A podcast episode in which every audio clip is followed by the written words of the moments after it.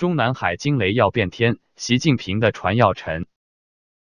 今年是戊戌年，戊戌年在中国的历史上是有特殊意义的，因为有很多重大的历史事件都发生在这个年份左右，如一零五八年王安石变法，一八三八年林则徐禁烟，一八九八年戊戌变法，一九五八年大跃进，随后一九五九年至一九六一年发生了三年大饥荒。中国因饥饿非正常死亡三千六百余万人。今年有重大事件发生吗？当然有。习近平政权在今年三月份修改宪法，取消国家主席和副主席任期限制后，由盛转衰。同样，三月份，川普总统对中国发动贸易战，中美冷战一触即发。但问题还没完，这部幺蛾子就出现了。十二月三日。多维网刊登了旗下杂志《十二月刊》的文章，极左撕裂中国，习近平应负责任。该文一刊登，立即引发了舆论浪潮。为什么？不是该文章的内容，而是多维网和它背后的势力。据维基百科披露，多维网开通于一九九九年一月，创办人魏和平、熊万里。二零零九年九月，香港商人于平海的中国数码信息有限公司收购了网站部分股权。随后，网站总部迁往了北京。有网友将二零零九年后的多维网视为中共海外大外宣，也有网友认为其为中共国安部门的海外喉舌。但我认为将其称为亲共媒体比较客观。一个亲共媒体为何会刊发如此有重大政治风险的文章？且身处中共的龙潭虎穴北京。另外，该篇文章刊登的时机也很敏感，恰逢川习峰会结束，中美在贸易战休战，北京死刑被改判九十天缓刑。川习会结果刚一出炉，一家重磅亲共媒体就敢公然逼宫，要求习近平做出全面检讨，这令人怀疑中南海是否再次掀起波澜。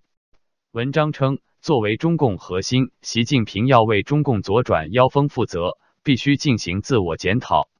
文章将社会左右撕裂的责任归因于习近平的个人集权，党管一切，个人崇拜和意识形态左转，声称正是因为有这些左转的因素作为前提，诸如民营经济退场论等言论，才能引爆早已埋下的定时炸弹，在短时间内掀起狂风巨浪。文章还对习近平的执政理论、经济政策、模糊的意识形态和定于一尊的权威进行了全面的抨击，认为习近平应该为当下乱局负责，进行全面检讨。文章还提到外界关于习近平就是想当第二个毛泽东的评价，并称其上台后一些层面问题和矛盾更加激化，质疑其是否已经失去了判断等，多为公开要求习近平自我检讨。是否意味着改革派政治势力已从暗斗转向直接逼宫？对中共体制而言，最高领导人进行自我检讨，意味着必须让权，政治生命的终结。不过，具有二愣子特征的习近平对中南海的风浪倒是满不在乎。或许他认为他是片大海，不是小池塘，狂风骤雨可以掀翻小池塘，但不能掀翻大海。他昨天刚在巴拿马撒币一百五十亿美元，今天又到葡萄牙游山玩水，后天等待他的将是什么呢？莫非城头以变换待望旗？下面我为各位分析一下，您看是不是这个理？十九大后，习近平踌躇满志，大权在握，要风的风，要雨的雨。但今年三月份的人大修宪取消国家主席。副主席任期限制是他由盛转衰的转折点，习近平开始走麦城了，喝水都塞牙。首先，习近平的政治倒退引发了中国人的恐慌和忧虑。目前，整个官僚集团在内，大多数老百姓对于国家发展方向和个人身家性命安危深感迷惘，已引发全民范围一定程度的恐慌。其原因是习近平突破了四项中共执政的底线。一是维持基本治安，明确国家愿景。文革结束后，中国社会保持了基本的社会安定，维持了发展经济、改善民生这一条基本国策。二是有限尊重私有产权，容忍国民财富追求。国家有限的保护了私有产权，容忍民众对于财富增长的追求，并且将保护私有财产写入宪法。三是有限的民众生活自由。四是有限的政治开明。宪法规定了包括国家主席和国务总理在内的政治任期制，以及人权入宪，给予公众一定的政治安全感，也使国际社会觉得中国正在步入现代政治。但很遗憾，习近平的执政政策一笔勾销了三十多年的改革开放，一个翻云掌，简直要把中国人打回那个令人恐惧的毛时代。伴随着甚嚣尘上而又可笑之至的领袖个人崇拜，从而引发了全面恐慌。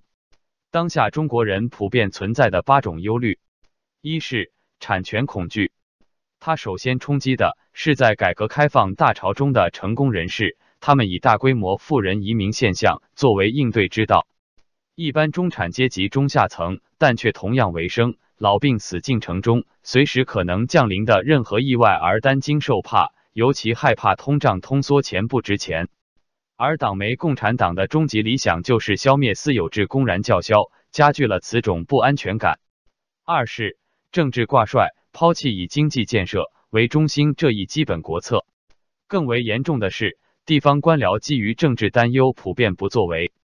三是阶级斗争，特别是新建国家监察委及其权力之无限扩大，不禁令人联想到克格勃式辖制以及残酷的党内斗争的可能性。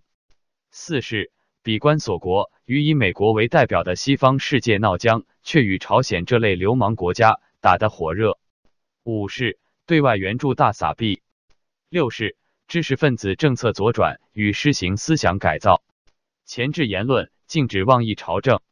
七是重度军备竞赛与爆发战争，包括新冷战。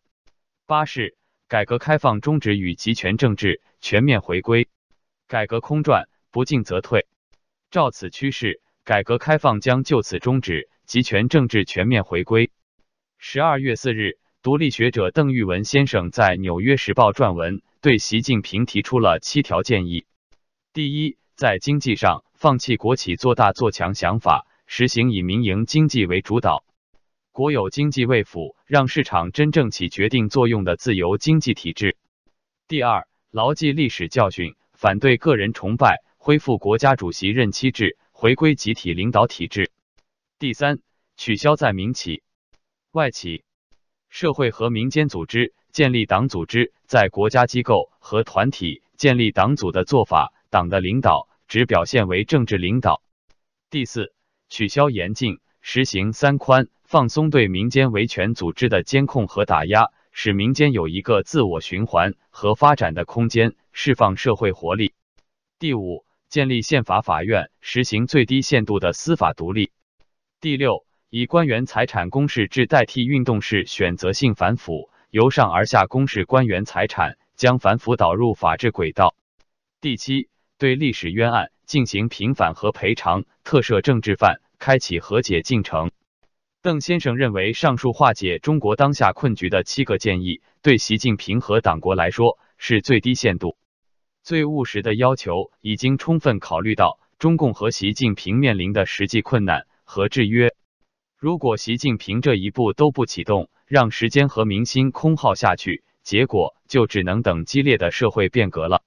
但邓先生的忠言对于习近平来说可能太晚了，因为他已经走得太远了。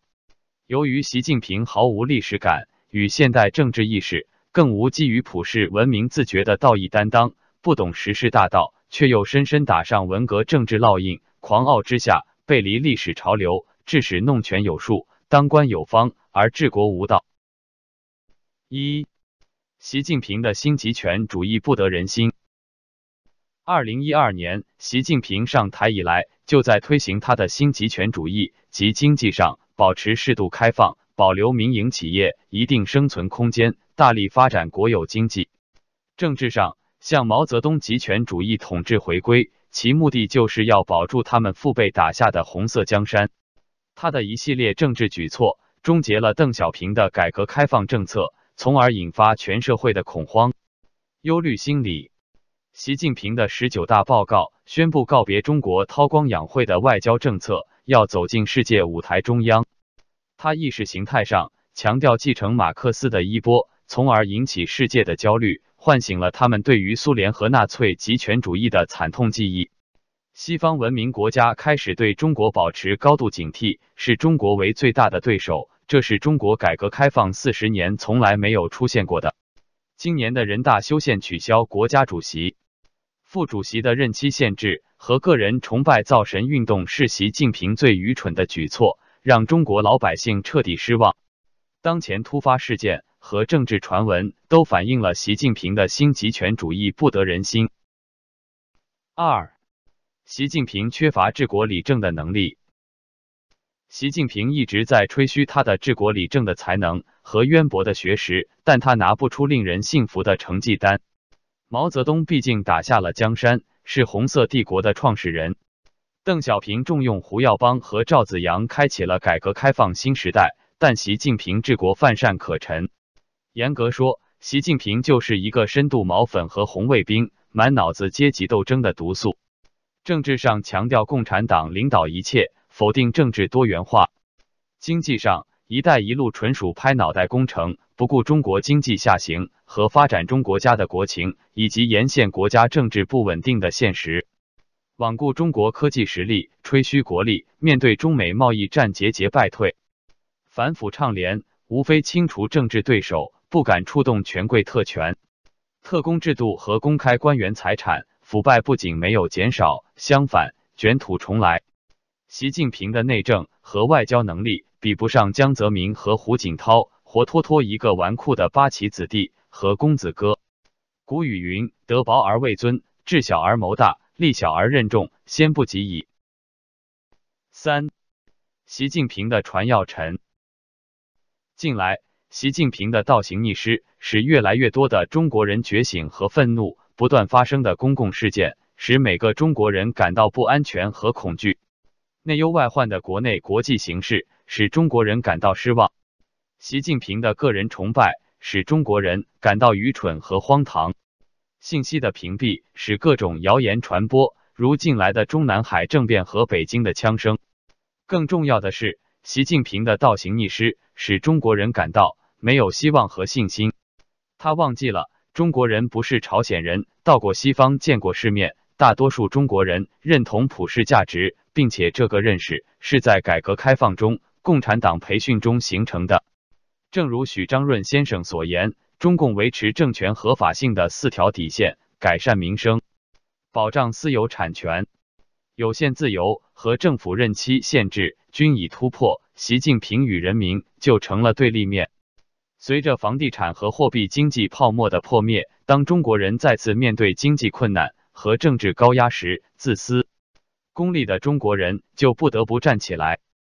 习近平是不可能接受许先生和邓先生的建议，恢复国家主席、副主席任期和平反六四的。他的粗暴、蛮横和狭窄的性格特征，决定了他会一条道走到黑。这样，习近平对内得罪了所有的政治势力。民心尽失，对外的强势扩张和炫耀武力，终于唤醒了西方文明社会对二战法西斯的惨痛记忆，迫使美国发出最后通牒：要么改弦更张，要么爆发冷战。在此情形下，改革派终于迎来了天时地利和人和，开始了绝地反击。改革派的优势实际上是民心所向，因为中国人希望国家安宁和经济发展，厌恶政治运动和阶级斗争。一句话，中国人在毛泽东时代斗怕了，习近平的政策不接地气，让他们感到恐慌、焦虑。四中全会将近，中国改革派和保守派的争斗将会白热化。中国和中共以及习近平都处在历史的十字路口。习近平要一意孤行，唯一的办法就是发动一场军事政变，用暴力去改变社会。但这又是相当危险的，因为他无法保证军事集团。对他的忠诚。如果习近平不能改变目前步步走弱的现状，其处境将会更加艰难，改革派就会赢得胜利。尽管这场胜利距离人民的宪政民主要求还有相当的距离。